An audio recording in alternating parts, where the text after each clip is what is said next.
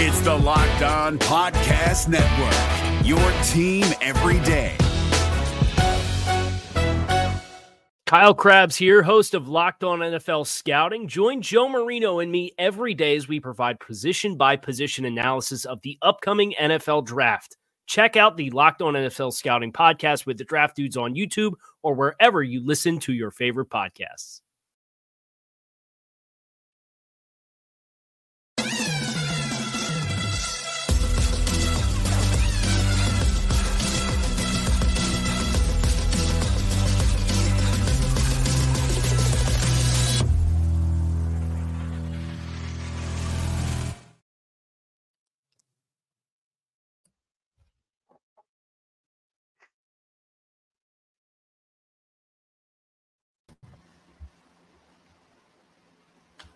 Hey there, welcome into NFL Kickoff Live. Appreciate you guys for stopping by because we're going to take you all around the NFL, talk about every team and every game, and we'll get local insight you can't get anywhere else but right here on Locked On. I am your host, Tanitra Batiste. Alongside me are Jarvis Davis and Kyle Crabbs, and we're going to go straight to Thursday night football. That was one interesting game between the Bills and Bucs. Of course, guys, we know that the Bills prevailed somehow, some way, in spite of themselves, with a 24 to 18 win over the Bucs. But it really had me scratching my head, Kyle, and wondering if I believe in the Bills. I can tell you right now, I wasn't a believer in the Bucs from the gate.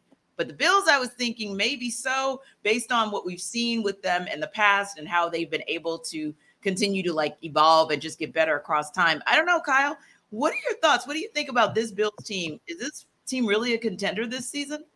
Well, I, th- I think they have time on their side to kind of be able to figure out some of the defensive changes with the injuries. Uh, when That's they fair. DaQuan Jones out, and Matt Milano out, and Tre'Davious White out. Uh, they, they have incurred a lot of losses on the defensive side of the ball, but offensively, they just really haven't had their rhythm either. And yeah, you know, if you're able to win games and string it together while you figure it out and be five and three, uh, I will say that was a pretty monumental game for them when you look at the schedule that they have upcoming because they're at Cincinnati next week. Then they have uh, Den- Denver at home. True. The Jets, who they've already lost to. Then they're at Philadelphia. Then they go to their bye, and then they come out of their bye and they play at Kansas City. So I mean that that's a really intimidating stretch coming up for a team that you don't want to be four and four coming out of that game last night. So they were a half second away from Chris Godwin finding that Hail Mary for really being in a sticky spot. I think they're they're staving off the struggles well enough right now, but rubber's about to meet the road here this next month for Buffalo, and I think it's going to be a very defining month uh, for Josh Allen and the Buffalo Bills. I would say say the same, Jarvis. And I, while I agree with KC in terms of acknowledging the Bills and their what their injury woes, especially on the defensive side of the ball, it's been leaky and shaky and all kinds of other ways to describe that offense. And the main cog is still there, and that's Josh Allen. So that's what makes me so concerned about what I saw out of the Bills last night. But let's talk about the Bucs as well. I mean, that's a very intriguing and interesting team. Obviously, we cover them fairly closely, being that we cover the Falcons here, in the NFC South. But what are your thoughts on what you saw out of the Bucs last night, even kind of clawing their way back and making it a game? I thought I saw an antsy quarterback. I saw a guy in uh, Baker Mayfield that he's starting to look like the Baker Mayfield that I don't know. You know, which you I, have been I'm, saying from day one. You were waiting yes, for I, that Baker to show up. Yes, I, have been waiting for him to show up, and he has shown up in these past few games. Because when you think about, like, I think the the rate that his balls are batted, like, I think he's probably at tops in the NFL because he's yeah. he just he just he's not that tall of a guy, and a lot of times when you you try to sit in that pocket and make certain throws, those throws are, are likely to get batted down. And the Falcons, when they played against the Bucs last week, that's what that's what they focus in on. Hey, yeah. we can bat this ball down. We can we can get some. We can help our, de- our, our defensive back room out by you know jumping up. If we see we're not getting there, jumping up and trying to knock that ball down. So I think that for them to, but it was interesting to see how they were able to get Rachaad White involved in the game. He was able to, they were able to get him throwing the ball out of the backfield. Baker Mayfield is definitely going to get the ball out of his hands. So I think that was a, a good adjustment by Canales to be able to do uh, those things. But I think they need to do more of that. But it just that seems like that offense just can't get it going. And, and to be honest with you, I think the Bucs are are going down the road that I thought they would go. And I think that they aren't going to be a team that to even think about as far as being a serious contender, not even in the division. Yeah, and I think that's why they are currently second team, second place team in the NFC South. And you know, Kyle, going back to something that Jarvis said, talking about those balls are batted down. Baker May- Mayfield's tied for second most batted balls down in the NFL with seven. I mean, only and so when you think about that, you think about how that impacts a game and how defenses or defensive coordinators are able to kind of figure that out as sort of a weapon, something that's in their favor. How big of a deal do you think that's going to be? How how do you think that's going to impact? We'll say rhythm for now, but how do you think that's going to impact the Bucs in their offense and uh, and how they're able to be effective down the road? Yeah, I think it all ties together. You know, my number one concern with Tampa Bay this season was their offensive line, and they took Tristan Wirfs and moved him to left tackle after letting Donovan Smith go, and they, they just have a lot of young players, and you saw it against a front in Buffalo that's that's hurting. It's a hurting front, and yeah. they totally dictated terms of the game up front when when the Bucs had the ball, where you scored a touchdown thanks to a short field, when you got an interception off of Josh Allen. It took what 18 fourth down conversions on that 92 yard drive to put the other ball into the end zone and make it a one yeah. game late. And then you had the two point conversion that was kind of a tight window throw that bounced and got wonky. So it's you just don't have a lot of margin for error when you can't dictate terms up front. And we already mentioned the name Rachaad White. It was nice to see him get involved, but how did he get involved? He got involved in the receiving game with swings and checkdowns because they they can't push you up front. Mm-hmm. And I think that's something for Tampa.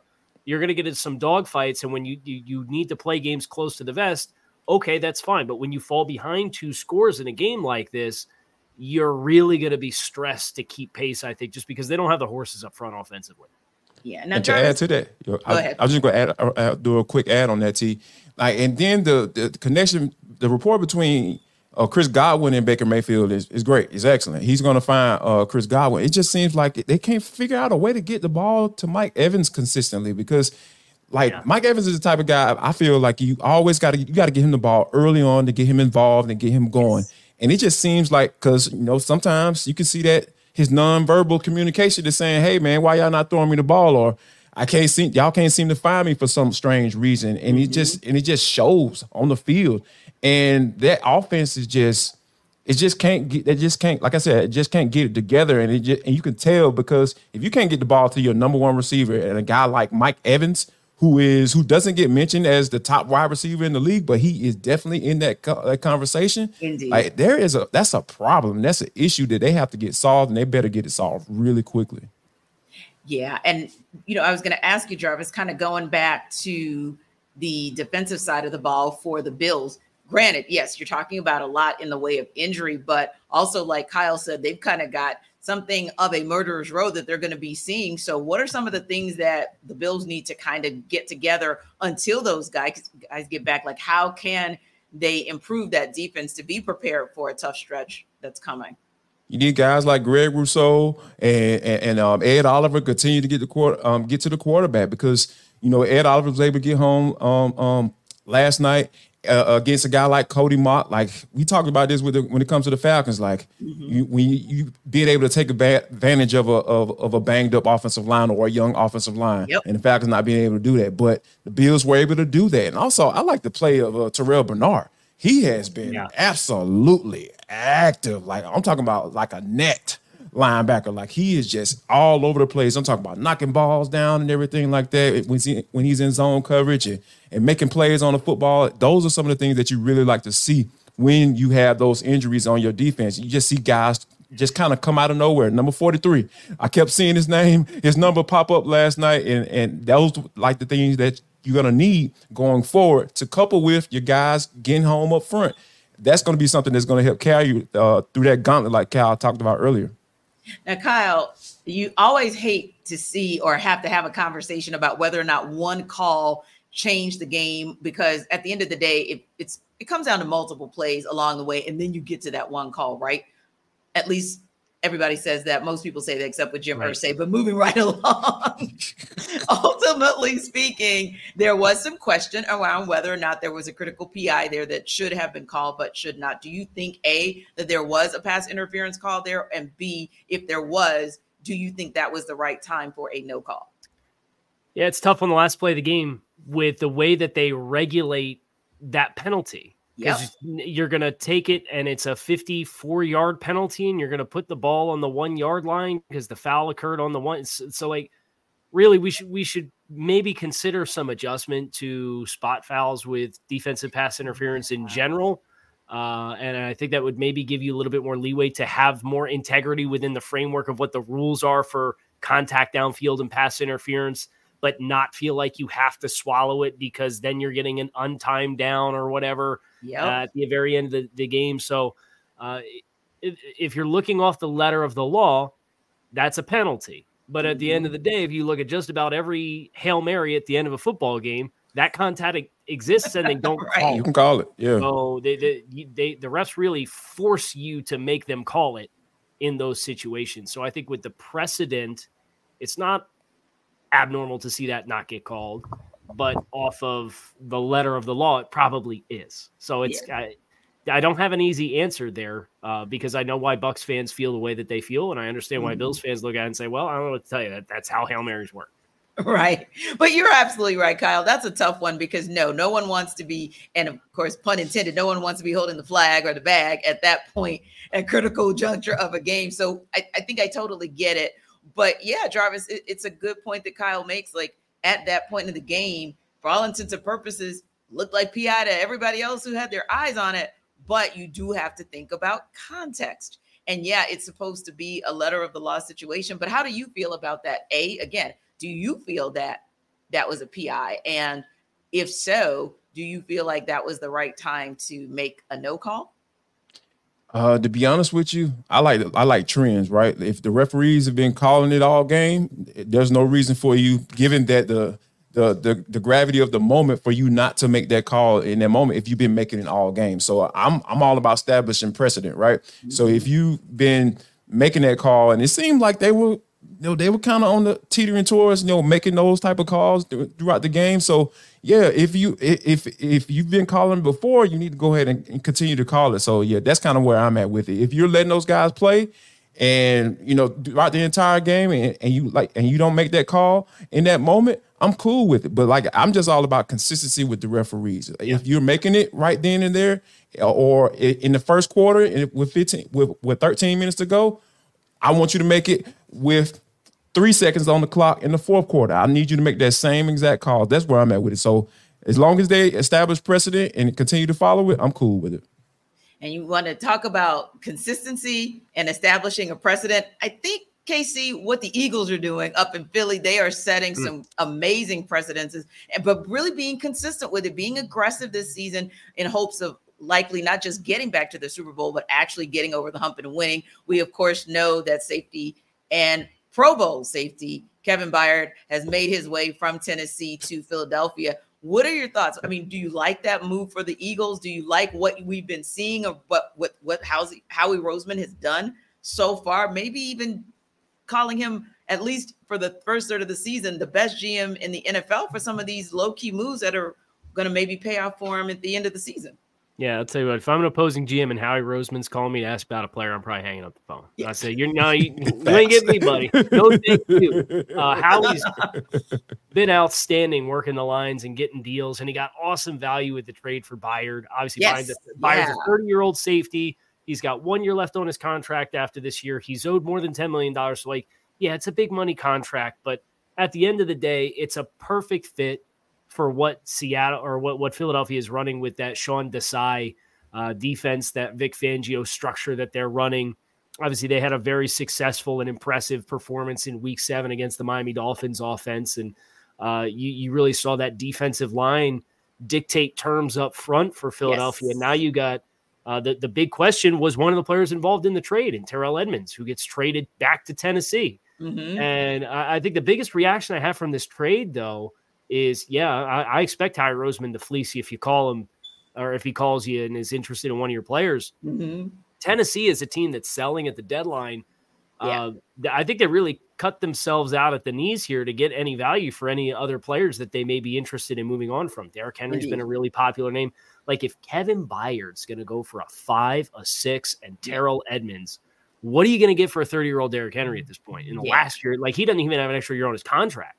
So I think that's the biggest storyline for me is if Tennessee's going to continue to sell, lower your expectations on what their ROI is going to be because they only have a few players that really move the needle like DeAndre Hopkins. Is your team eliminated from the playoffs and in need of reinforcements? Maybe it's time for a rebuild, or maybe they're just a player or two away from taking home the Lombardi Trophy.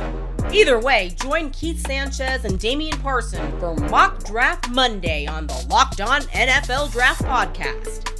They'll tell you which college football stars your team will be taking in the 2024 NFL Draft. Check out Mock Draft Monday on the Locked On NFL Draft Podcast part of the Locked On Podcast Network. Your team every day.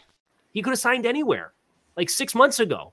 And now he's on the trading block because Tennessee's season went the way that it has. Nobody's going to give a significant amount of of mon- uh, assets back for that. So, yeah. uh, props to Howie for striking first because he who strikes first usually reaps the benefits. The early bird gets the worm, and and Howie Roseman in picking over this Titans roster uh, is the early bird. And we know what that looked like when Les Snead did become very, very aggressive. We know that it finally resulted in that ring that uh, that franchise was chasing. Well, you know, you make a great point. We got four days left to the NFL trade deadline. So, Ran Carthon, it's going to be an interesting four days for you mm-hmm. in Nashville. But listen, you want to bet? Well, you can and you should, according to Jarvis, as long as you do it with FanDuel. This episode of NFL Kickoff Live is brought to you by FanDuel. FanDuel is the number one sports book in America, folks. I'm telling you, this is the place that you need to go to. All the people who've been going to FanDuel, they've been doing their doggone thing. I promise you. I promise you they've been doing their doggone thing. But if you have not gone to FanDuel, here's what I got. I got a great deal for you. I need you to listen up right now. New customers get $200 in bonus bets guaranteed when you place a $5 bet. What are bonus bets, Jarvis? Bonus bets are stuff that you can use to bet on the money lines, the spreads, the over unders, and much, much more. I'm telling you, there's so there's a wide range of betting options that you can get into when you go there. So all my new customers, I need you to go to fanduel.com slash locked on. That's fanduel.com slash locked on. I'm telling you, people, you don't have to worry about anybody getting your information. The app is super safe. It's super easy to use. You got to worry about none of that. I'm telling you, it's super safe super easy to use. And I need you to go to the number one sports book. That's fanduel.com slash locked on, L O C K E D O N, and kick off the NFL season because Fanduel is the official sportsbook betting partner of the NFL. So, guys, just before the break, we are talking a little bit about the Tennessee Titans. So, let's go back to Nashville. We just got word right before we came on air that Ryan Tannehill has been officially ruled out. Of course, he was dealing with that ankle issue. He's been dealing with it for a while. I hadn't practiced the entire week, so we kind of know we kind of knew this was coming. Uh, although, interestingly enough, Mike Vrabel was kind of even as late as yesterday's practice. Well, yeah, kind of. I mean, if he's not a go, if if he's not a go, then our primary quarterback is going to be Will Levis, but Malik Willis will still get some time under center. So let's start there first, Jar- Jarvis. Kind of your reaction in terms of those comments that Mike Vrabel made in his decision A to finally go ahead and say that Tannehill's out for this weekend's game against the Falcons, and B, this interesting dichotomy that's going to happen with Will Levis being the primary QB, but uh, Malik Willis also potentially getting some reps. You know what I just heard when you told me that, T? They're having open trials in a regular season game at the quarterback position, the most important position in the NFL, probably in the world in professional sports. And you're going to have an open trial in, a, NFL regular season game. This, this, this, this tells me if if I'm sitting, if I'm Ryan Nielsen, all I'm talking about, hey guys, we having a buffet in Nashville. That's what we're gonna eat. We're gonna eat at the buffet. It's time to eat. It's time to go. It's time to get home. It's trying to stat pad because I'm sure uh, Ryan Nielsen is going to send pressure from every level this game because that's what you're talking when you're talking about a guy for a first time getting a start. He had some time in the preseason early on, but he ended up getting injured. So he's coming off, you know, injury. Um, from my understanding, he's fully healthy and everything like that. So when you're talking about bringing in a guy like Will Levis, who I got, I have questions about as far as whether or not he can be a, a good quarterback or serviceable quarterback in the NFL. And then you're talking about bringing a guy like Malik Willis, who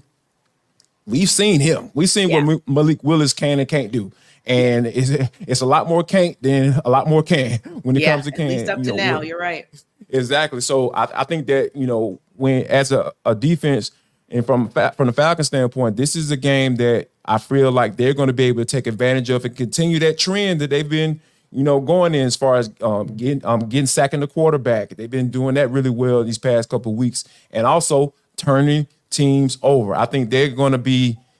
I, if if like we said we're talking about FanDuel, hey, if you're talking about turnovers, turnovers or over under, I'm going over eh, with the Falcons uh, defense going against that uh, Titans defense. I'm talking offense. Excuse me. Yes, Arthur Smith is one of the most competitive guys in the world, and he likes nothing more than to be able to beat the Titans. That you know that that's something going against his former team. But you kind of between him and Ryan Nielsen, you kind of have to be salivating at this situation because, like Jarvis said, this isn't college football, right? Where you could actually go with a one-two punch at the quarterback position. This is the NFL, and you're going against a defense. And I'll use Richie Richie Grant's words, Kyle. Uh, one of our, our key DBs with the Falcons, and he said, "Hey, shout out to Dean Pees because this is what Dean Pees worked for in Arthur Smith bringing him back out of retirement getting this Falcons defense to be an aggressive top 10 type of defense. Every week, Casey, they've been trending up, trending up. I mean, how exciting. I mean, they must be having a field day in Flowery Branch right now just to know that, oh my God, we get Will Levis and Malik Willis. Granted, let me flip it though. Calais Campbell made an interesting point as well. There's really no film because, I mean, you can't really go back to what Will Levis did in college. Malik Willis, well, there's film and there's not film. So, I mean, Kyle, do you think on the flip side, playing devil's advocate, that it could be a challenge to try to prepare for and scheme for two quarterbacks and you have nothing to work from? Yeah, I, I, certainly think there's an element of the unknown to finishing plays. But what I would say is, is for Tennessee to come out with anything completely out of left field, it's not like they've been building towards inserting a young quarterback, right? This is an injury spurred incident. Sure. So I think the fact that it's an acute injury to Tannehill and Tennessee having to pivot because of that, I don't know how much you're going to be able to kind of catch them off guard with new concepts. So you could yeah. still study how do the skill players win? What kind of separation can they create? What does Tennessee want to do? Tennessee Titans DNA has been exactly the same since Mike Vrabel got there, which is we Indeed. want to play close to the best games. We want to win situational football. We want to be in one score games late, and then we want to make the right calls late in the game. It's the Bill Belichick formula right? Yeah. It makes sense because Vrabel played for Belichick, and uh, Tennessee's had plenty of success doing that. I just think they, like we talked about with Tampa Bay earlier on today's show, their offensive line does not allow them to dictate terms with Derrick Henry, which is why Derrick Henry's on the trade block. Why you hear DeAndre Hopkins potentially may get traded. Yeah. Why you have an open season at the quarterback position to really just kind of figure out what you have because this is a team that is in transition they spent a three on Malik Willis. They traded up and spent a two plus on Will Levis. Yeah. Y'all got a lot invested in the quarterback room and you got no clue what you got. Yeah. So throwing those guys out there, I think it is probably beneficial to Tennessee long term, but it does set the stage for Atlanta's defense to have an absolute field day because I think that defense is flying around. They're playing great football right now. The only thing Atlanta can't do is turn the ball over themselves. Yeah. If they turn the ball over themselves, which has kind of been a thing, right? Yeah. If you can if you can take care of the football, the rest of this game should take care of itself for you. Yeah, and you gave a couple nuggets there, Kyle. You know, like you said, and of course this was with Ryan Tannehill kind of in there, but ultimately speaking, this Tennessee Titans team has, in spite of itself, been competitive. They're two and four, but they've been competitive in a number of those games that they actually took L's in on this week. So yeah, it'll be an intriguing situation down there in Nashville that I'm sure most of us will be taking a look at just to see how that kind of plays out with this whole one-two AB punch under center. Anyway, two teams trying to stay in the conversation and prove they can actually be contenders are the Dallas Cowboys and the Los Angeles Rams. So Marcus Mosher of Locked On Cowboys and Doug McCain can't agree on who actually wins this game either.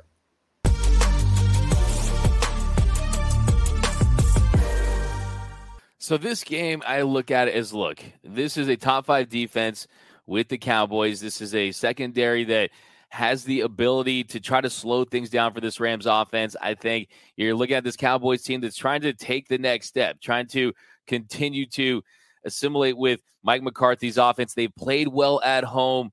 This Cowboys team has the ability to win this game, but I think the Rams coming off that loss, I think they're going to make things interesting. I don't think they're going to get blown out. I think you're going to get a much better game from Matthew Stafford. I think it's going to really come down to can you protect Stafford? Will the decision making be better? I would be surprised if the Rams won this game. I wouldn't be shocked at all if the Cowboys won this game. I'm not so sure that they cover, but I've been picking the Rams to win all season long. I've been Homer Simpson. There's no doubt about it. But I think this is the first game of the year where it's just I don't love the matchup. I mean, you talk about the run game. Will the Rams commit to the run? Last game, I said 31 attempts, 135 yards, 4.4 yards per carry. Cowboys giving a 9.6 yards per carry. That's tied for six.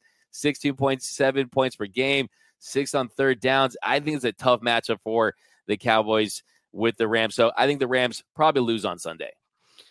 I have really mixed uh, feelings for this game. Number one, I think it's a little bit of a trap game for Dallas coming off a bye, knowing that you play at Philadelphia next week. Like it, it's just natural to start looking ahead to that game. At the same time, the Cowboys have been excellent at home under Mike McCarthy. And, you know, historically, that's not been the case. Like over the last 20 years, they've been a bad home team. I think you're going to get a really loud crowd. I don't think you're going to get a bunch of Rams fans there. I think the defense is really going to feed off that energy. But the Rams still have a lot of talent, a lot of top end talent. So I, I would not be surprised at all if this is like a, a 20 to 17 game going into the fourth quarter and the Cowboys have the ball down three, go make a drive to, to kind of take control of this game. I expect it to be really close and I'll go with the upset. I'm going to take the Rams to win this game outright on Sunday. I, I just think Matt Stafford, who has played really well against the Cowboys in his career, uh, is going to find a way to get a W uh, in his home state of Texas.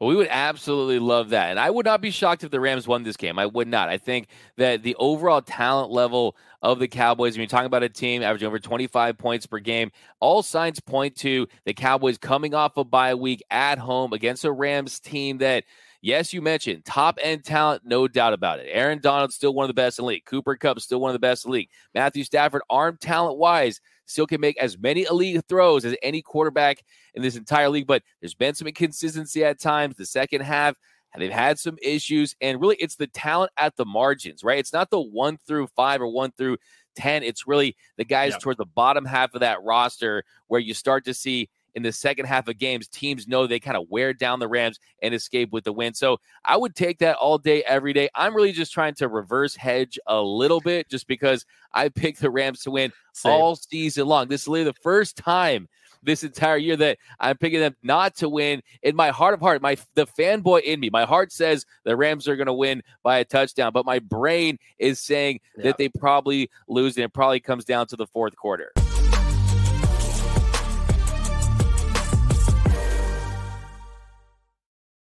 So Doug was on the struggle bus as to whether he was going to go with his heart and his brain. And so his heart was saying Rams, his brain was saying Cowboys. JD, what are you saying?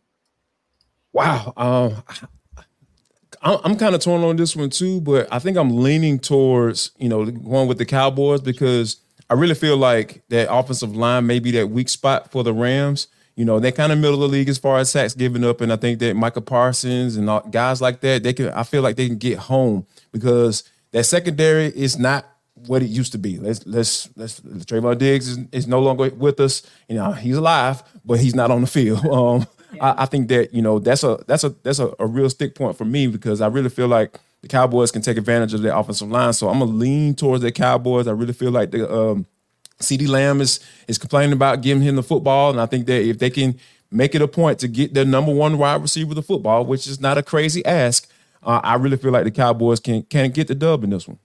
Yeah, and Kyle, the Rams are an intriguing team because yes, Matthew Stafford still at times looks very, very good as Matthew Stafford, and he's got Cooper Kupp back, he's got Puka Nacua, so that offense can actually put points on the board. But is this the weekend where they're going to go into Jerry World and, and make something happen?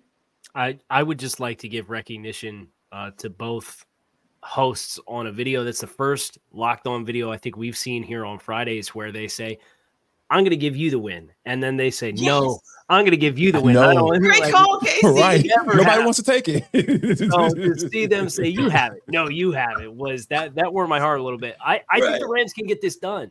Um, it's, it's a weird game where I, I think one of the big X factors that is going, I think, in the Rams' favor is I think about Mike McCarthy and that coaching job. Dan Quinn's outstanding, one of the best defense coordinators in the game. There's no question. Indeed. But if I think about Mike McCarthy and I hold that up to Sean McVay and Raheem Morris on the other side, and I think about Dallas's struggles to be balanced offensively, getting everybody involved to the appropriate degree that you want to. Uh, I, I, know they're a little banged up on the offensive line up front. Uh, I, I, what was it? Um, Tyron Smith, I believe, is a little banged up right now for them. Mm-hmm. That that hurts. Uh, and when you got a guy like Aaron Donald, you know, who can change the math of how fronts operate and how your protection schemes work, um, uh, that that's just a, something that I look to that can potentially swing this game in the Rams' favor. And then as far as the Cowboys' defense, what I love about the Rams, even though the Rams uh, they're really banged up at the running back position right now. They mm-hmm. had some mm-hmm. flashes from Kyren Williams, and he's not playing right now as well.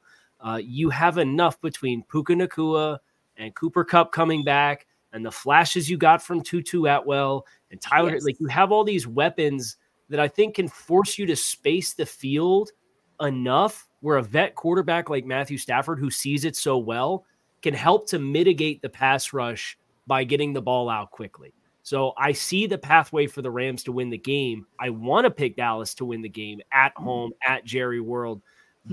but I've been wanting to be in on Dallas all season long. Yeah. And they just they they have not played that complete game yet, mm-hmm. really. And you know, they're pretty fortunate to get out of Los Angeles before the bye with a win against the Chargers yeah. in a game that they kind of struggled offensively. So I'm picking right. the Rams. And and I love what, where you're going with that, Kyle, because I was thinking the same thing. Like there's not a point in this season yet where I felt comfortable saying the Cowboys are a contender. And that's not even just because I'm a Steelers fan and I'm a hater, therefore, but literally I've been waiting. Like you have the tools, you have the resources on the field, even with your injuries, with an injury like a Trevon Diggs injury.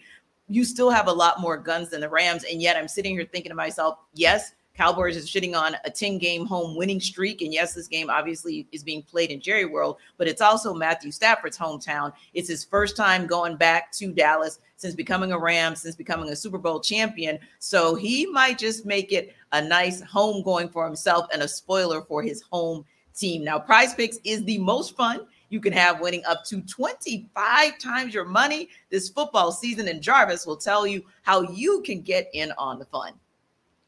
Folks, I need y'all to get in on the action right now. This is this episode of NFL Kickoff Live is brought to you by Prize Picks. PrizePicks.com slash locked on NFL. PrizePicks.com slash locked on NFL is the website you need to go to right now. It is the most fun I've been having. Winning up to 25 times my money this football season. You just select two or more players. It's super.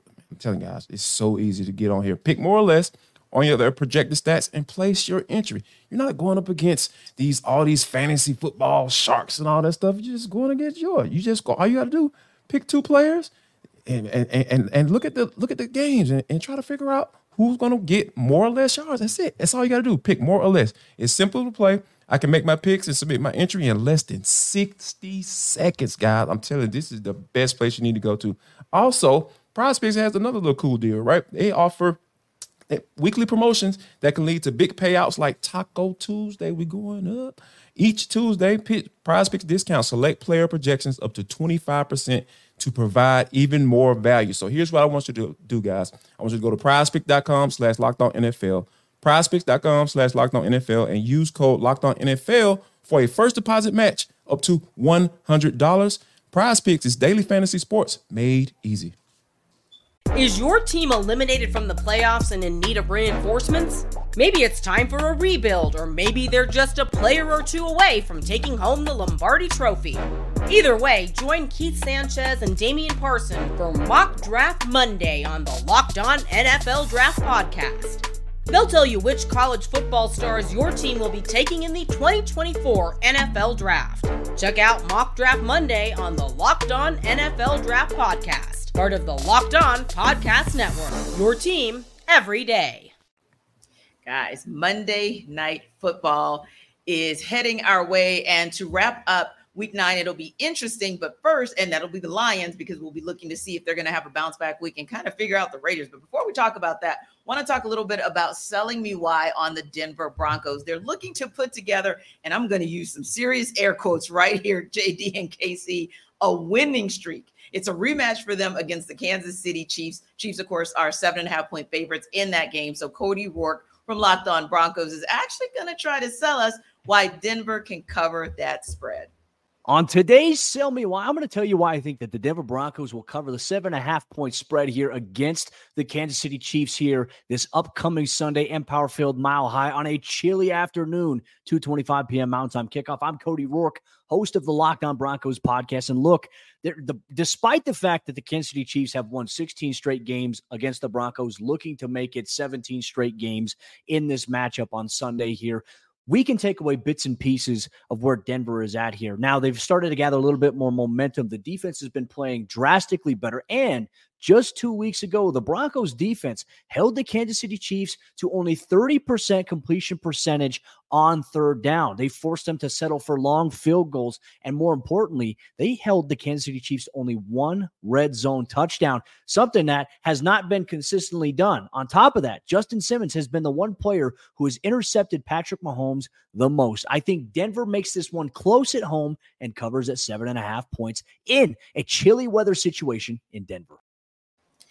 You know, that's a very interesting take that Cody has. He talks about the fact that, oddly enough, as many challenges as we've seen the Broncos have this entire season, the Kansas City Chiefs, that's a team that they actually play with a little bit of competition. I mean, we're talking about going back to October 12th, where it was a 19 to 8 loss to the Bronc to the, the Kansas City Chiefs. And with that high powered offense, that's saying a lot. So, I mean, Kyle, do you see a path? Well, it's two paths, right? I think maybe the first question is, or maybe even three can they be competitive slash can they win the game but also of course can they actually cover the spread? Yeah i think i think it's going to be tough because while denver has played them relatively close kansas mm-hmm. city's won what 16 in a row against the broncos? So like that yeah. kind of gives you a foundation of where this game's probably going to end. So if you begin with the end in mind what's really impressive to me with kansas city has nothing to do with the offense. Steve spagnuolo's defense they're second in scoring defense this year 15 points per game. They have at least one turnover in every game that they have played. They have conceded more than 350 yards of offense to opposing teams just twice this season. And one of those was 358 yards last week against the Chargers. They have given up more than 20 points just once. It was week one without Chris Jones. So defensively, you think about Denver struggles, the wide receivers on the trade block, Russell Wilson having to go to wearing a wristband to simplify the offensive calls and all that.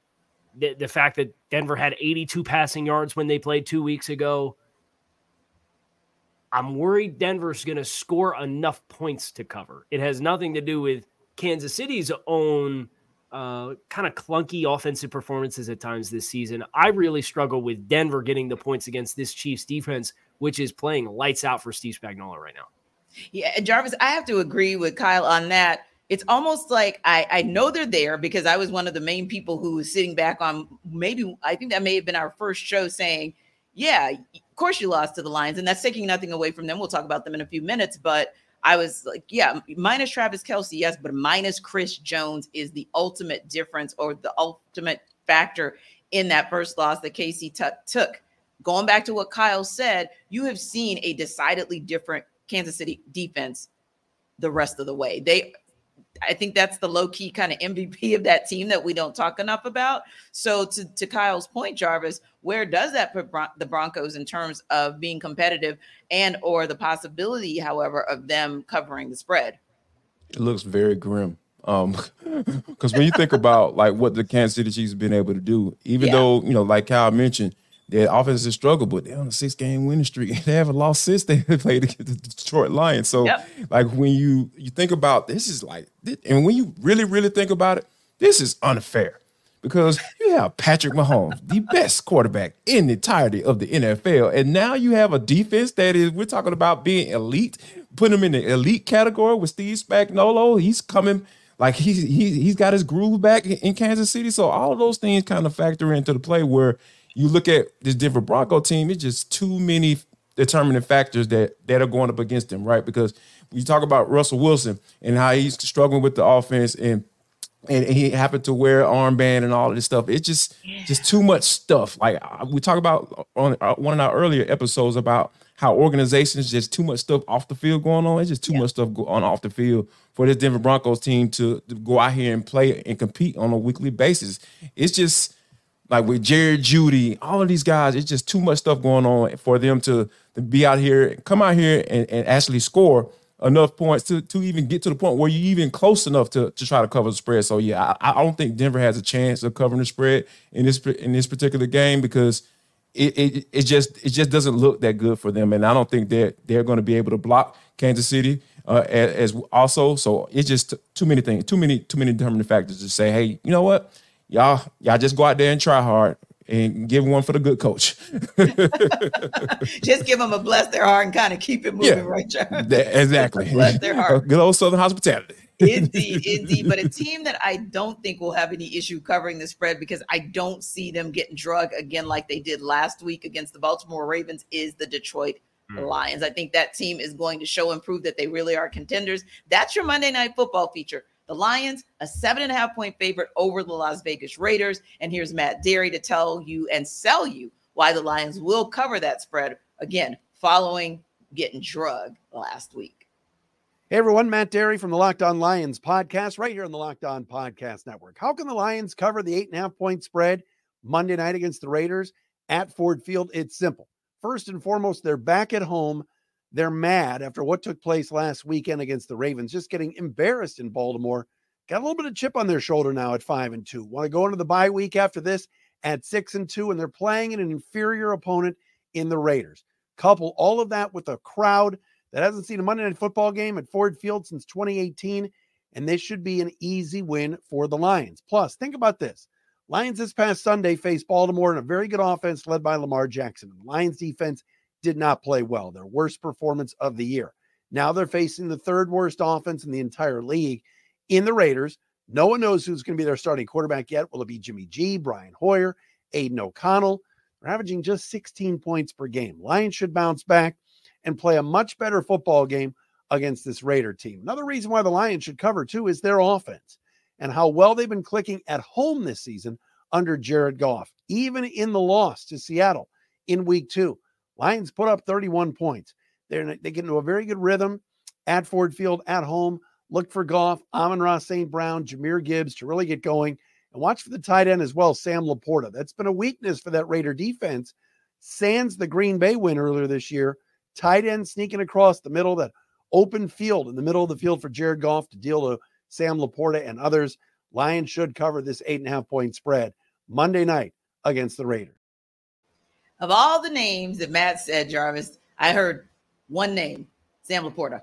That's where to me it starts and stops because we've seen what he's been able to do this entire season. It's just been tremendous. And that takes nothing away from Amon-Ra St. Brown, of course, takes nothing away from Jared Goff and what that entire offense has been able to do. But that guy, to me, every week has just been an amazing and a tremendous X factor for this Detroit Lions offense.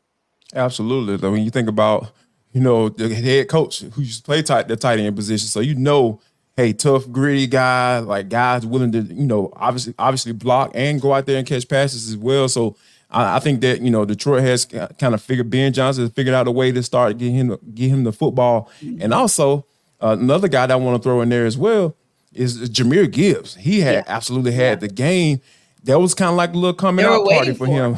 Yeah, so and that's what we've been waiting for, right? And I think that they need to build off of that um it's uh, going forward because we know what his capabilities are and what he's able to do, you know, at Alabama and also coming from Georgia Tech as well. He's just an absolute talent. So I, I think that you have to continue to, to, stack those stack those games, and I think that defense is is looking is chomping at the bit as well because they said Jimmy G is in line to return for the game on Monday.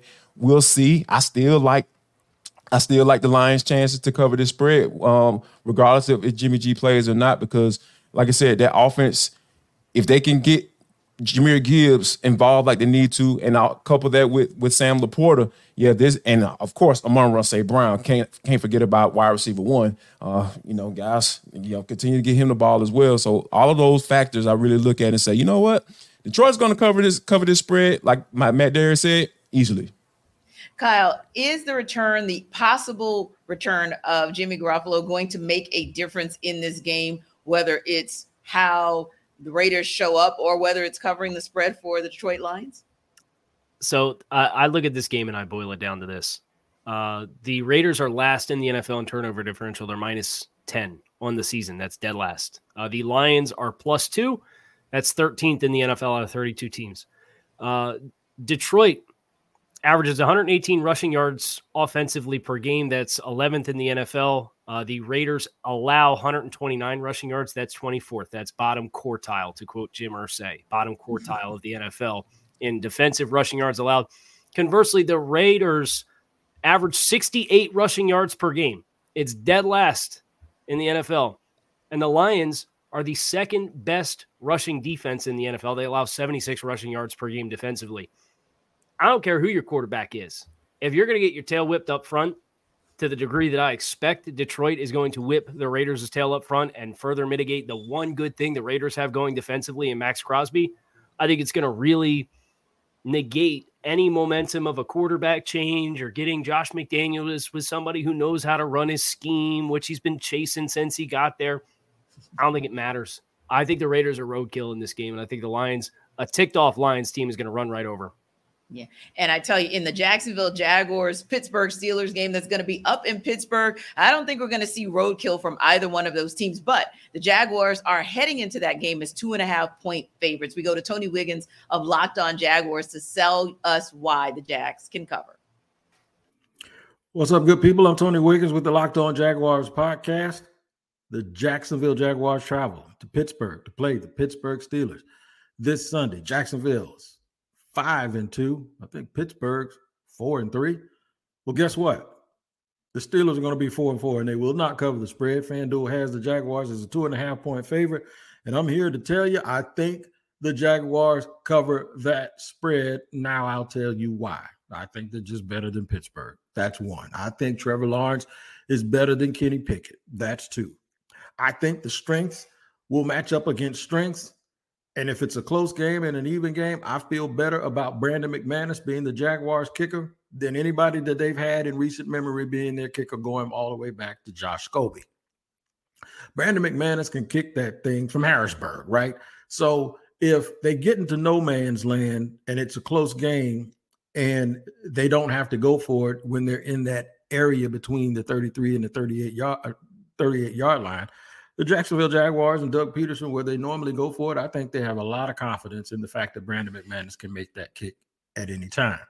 Therefore, those extra points that come from them going for those field goals, combined with the fact that the Jaguars just seem to play really, really well in the fourth quarter, makes me think the FanDuel is on to something and, Jack, and the Jags will win by at least four points. But it's a two and a half point spread. Right now, I think the Jaguars are going to win. Plus, I got wind that the Jaguars are going to wear those teal pants that they never wear. So they have white tops with teal pants and black helmets. Anytime you look like a stick of bubble gum, you're going to get my vote as a team that's going to cover the spread. So I think the Jaguars beat the Pittsburgh Steelers. I think it'll be a close game, but I do not think it'll be less than the two and a half points that FanDuel is giving. Make sure you check me out every single day on the Locked On Jaguars podcast, where it's your team every day. And we always thank you for making us your first listen. I think my favorite comment of the afternoon the Jacksonville oh, Jaguars dressing up like a stick of gum.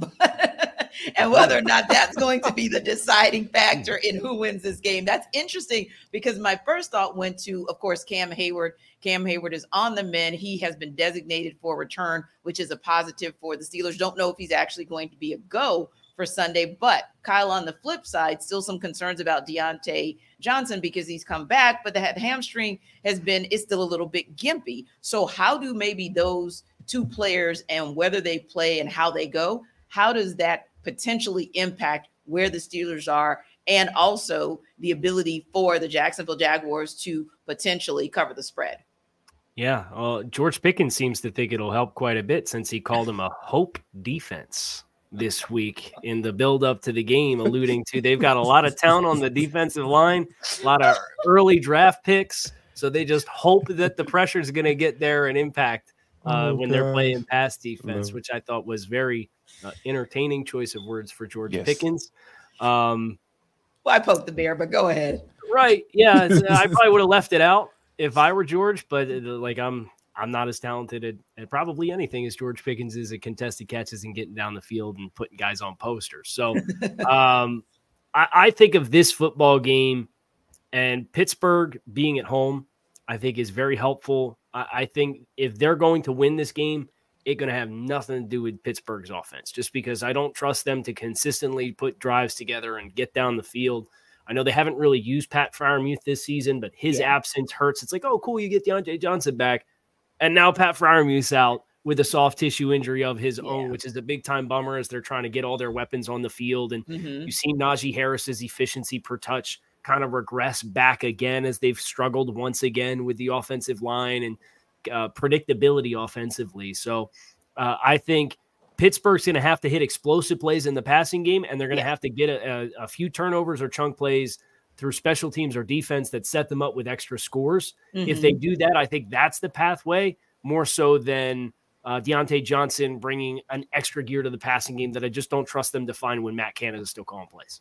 Well, yeah, there you have it. It's probably a situation where Freiermuth eh, can be fine. Diontae Johnson can be fine. Heck, they can bring Hines Ward back. They still have Matt Canada. So there's that. But another thing that I think is important, Jarvis, is the fact that I feel like this Jacksonville Jaguars team might be one of the sneakiest, sneaky good games, uh, football teams rather, in all of the NFL, right? I think that it's one of those teams where they're five and two, and yet we don't talk about them very much. So, with that in mind, with that offense really getting going, with Travis Etienne doing his thing, and with uh, Trevor Lawrence just continuing to progress, if you will, is this a team where maybe because they're sneaky good, they actually can cover the spread?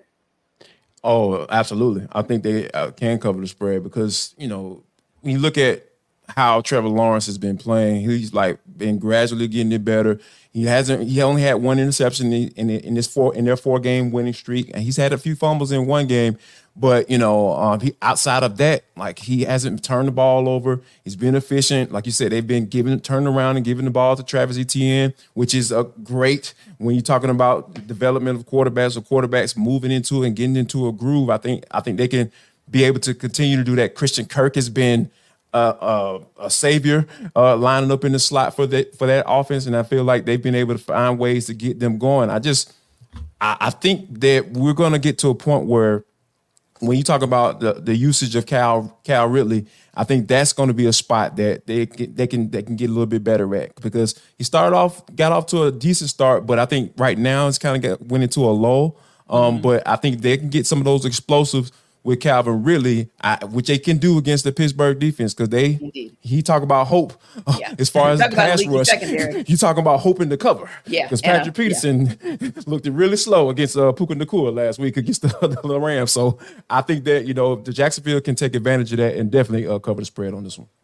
Now, hey, if you're ready for that afternoon snack, late lunch, early dinner, so that you can actually and of course, we want you to get that after the show, but so that you can actually not be hangry, Jarvis will tell you how to do that with DoorDash. People, did you did you get to are you watching the game? Are you watching us right now? And you're trying to figure out, okay, when's the timeout? Or when when is the next time I can go get something? I'm so hungry, but I want to watch the NFL kickoff live because it's just the greatest NFL insight show that I've been watching all day. I got a solution for you. Here's what I want you to do. I want you to go to DoorDash. DoorDash is the place you need to be because I'm telling you, they got all the type of different foods. Because I know for me, on game day, I got to have my wings. I'm telling you, I'm searching all up and down DoorDash and trying to find those wing spots. What are those deals? What are those specials? And, and you're a person who likes specials and likes deals and like to like to uh, order your food with deals and specials, DoorDash is the place you need to go. Because here's what I want you to do. I want you to go to DoorDash. Go to that app, download the app. It's super easy. I'm telling you, it's not, it's not that hard at all. And you're gonna get 50, 50% off up to $10 value when you spend $15 or more on your first order. When you download the DoorDash app and enter code LOCK23, that's code LOCK23, L-O-C-K-D, L-O-C-K-E-D 23. Subject to change, terms apply. I'm telling you, that's all you gotta do. Go ahead and download the app, and you're gonna get 50% up, 50% off up to $10 value when you spend 15 $15 or more on your first order when you download DoorDash app and enter code LOCK23. That's code LOCK23. Go to DoorDash right now. Is your team eliminated from the playoffs and in need of reinforcements? Maybe it's time for a rebuild, or maybe they're just a player or two away from taking home the Lombardi Trophy. Either way, join Keith Sanchez and Damian Parson for Mock Draft Monday on the Locked On NFL Draft Podcast. They'll tell you which college football stars your team will be taking in the 2024 NFL Draft. Check out Mock Draft Monday on the Locked On NFL Draft Podcast part of the Locked On Podcast Network. Your team every day. I feel like as soon as this show is over, I'm going to be ready for some lemon pepper wings. Jarvis got us all excited yes. about Go that. Get the now. wings right now. so DoorDash, you're about to get some serious business from this entire NFL kickoff live crew. But before that, you might want to talk fantasy football. Some players might be on the verge yes. of benching on your fantasy teams, but Locked On Fantasy Football host Michelle Magdziuk has some players that you need to get in your lineup because they will outperform their season average this week.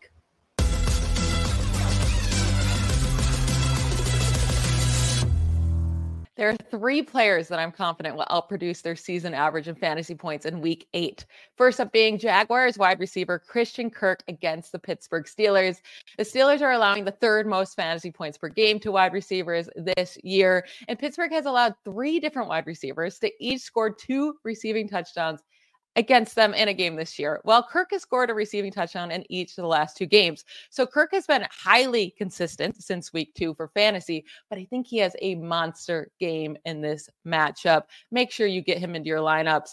Next up is Garrett Wilson, Jets wide receiver against the New York Giants. Wilson's averaging just 10.8 fantasy points per game in half PPR leagues this year. 27th among wide receivers. Not at all what we were expecting when we drafted him in the second round because he lost his Hall of Fame quarterback, Aaron Rodgers. But Zach Wilson has been targeting him more as of late. He's uh, Garrett Wilson's averaging over 11 targets per game over his last three games. And the Giants are giving up the sixth most fantasy points per game and second most receiving touchdowns in the NFL, two wide receivers since week three. So I love this matchup for him. I, I think Zach Wilson's getting a little bit better finding that connection with Garrett Wilson. So I imagine he has 100 plus yards and a touchdown in week eight. And then last up, this one's a little bit riskier for sure. Lions wide receiver Jameson Williams versus the Raiders. I know Jameson Williams has not done much at all throughout his career, right? Recovering from that ACL injury all of his rookie season. And then this year suspended the first four weeks of the season these three games that he's played in hasn't done much of anything, but his offensive snaps have increased. Uh, season high 33 offensive snaps last week. And I expect that to even go up because now Marvin Jones has stepped away from the team. So they're going to need Jameson Williams even more. And the good thing is, Jameson Williams had six targets last week.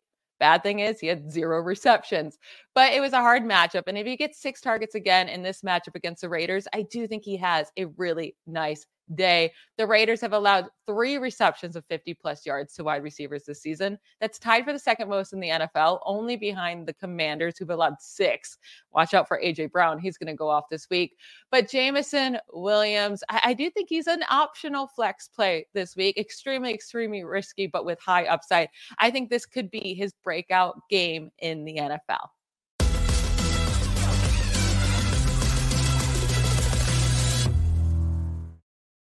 So, Kyle, Michelle mentioned one player that Jarvis talked about, Christian Kirk, and the possibility of him having one of those amazing games. One player we did not talk about when we talked Lions, uh, when we talked about the Lions game, was Jameson Williams. We, we, didn't talk about him at all. So, what are your thoughts on the possibilities of him maybe being, being one of those sneaky good players that maybe you should scoop up if you can this uh, for this week eight? Yeah, I think the challenge with Jameson is the volume. Uh, when you think about, we already acknowledged Sam LaPorta. We know yeah. Amon-Ra St. Brown. Uh, LaPorta, I think he's only got one game this season with less than six targets yes. uh, in a yeah. game this season. And, and obviously, Amon-Ra St. Brown, his workload speaks for itself with the volume that he has gotten and commanded. So, uh, Jameson, he was up to six targets last week against Baltimore, but they were down what 35 nothing and Detroit completely gets out of the way, style of game that they want to play. The two mm-hmm. games prior to that, he only had six targets combined. So I agree with Michelle that it is a very high risk proposition. But as Detroit continues to further assimilate him after spending some time with his suspension and not being eligible to play, you would like to think they're going to continue to find ways to get him involved within the offense. And those shot plays, even though they're not high volume, they are plays that are vertically going to be hitting down the field. So I think that that's where, if you're looking for a, a high upside sell, that's where you would look. But I wouldn't feel great about it just because he has not been a volume player in that offense yet.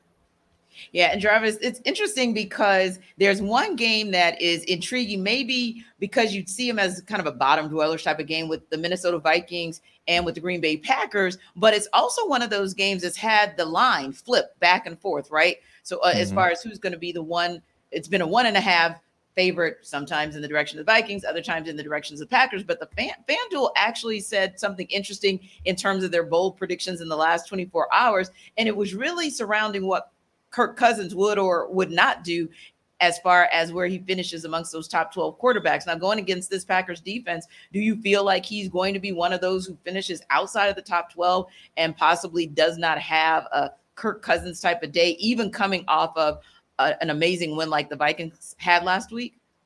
I, I, think, I mean, Kirk is one thing about Kirk Cousins. We've never, he's never been short of being able to put up numbers. And from a fantasy quarterback standpoint, I'm a, I ride with Kirk Cousins. I'll try to trade with Kirk Cousins right now on my team, on, on my fantasy football team because he's he's always been a guy that that can put up some numbers. And I, I think that you know when you start to get into the postseason, that's when it start getting a little shaky as far as him being able to perform like you want him to, or like he does in the regular season. But yeah, I, I think if if you got an opportunity to, you know, play a guy like Kirk Cousins against this Packer defense, I think you can you can cook a little bit. I think I think Kirk is going to cook uh, against this Packers defense because we know, you know, like down in Atlanta, when when it, when when the, uh, Desmond Ridder got a little was able to do, they were down what twelve points in the going into the fourth quarter, and they were able to make a comeback because and then Desmond Ridder did it by throwing the football. So I, they are definitely susceptible to the pass so yeah, Kirk Cousins is a is is a good play this week. I feel um, definitely top twelve as far as going up against this Green Bay Packer defense. And you know, another interesting matchup for this weekend, Kyle, that FanDuel talked about was the matchup between the Saints and the Colts. And they actually said they're looking for Jonathan Taylor to really have himself a statement game. They feel like this is one of those, well, you kind of look at it maybe more about the Saints and what they're not able to do on defense maybe even more so than what jo- not Jonathan Taylor would be able to do on offense. But that said, where do you kind of see this? Could this be that kind of game for Taylor? Yeah, so t- Taylor kind of showed some signs of life this past weekend, and, and mm-hmm. you know I think I believe it was 18 carries that he logged, which was kind of a nice development for um, his return to play after starting on the pup.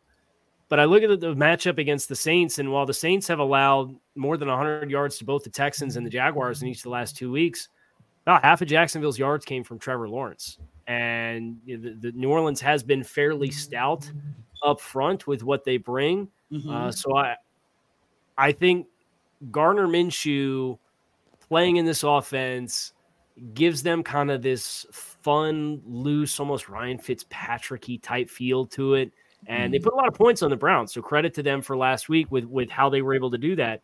Um, but I don't know that I necessarily trust Jonathan Taylor and the Colts offensive line against the Saints defense, even though the Saints are struggling a little bit right now, uh, to to really have that explosion game that is the declaration and the return of, hey, I'm Jonathan Taylor, I'm a $15 million a year running back, and I'm back. Indeed. Well, it's going to be an interesting week eight because every single team will take the field this weekend. Thanks to our friends at Camp Lejeune for hanging out with us this afternoon. And we will see you guys next week on NFL Kickoff Live.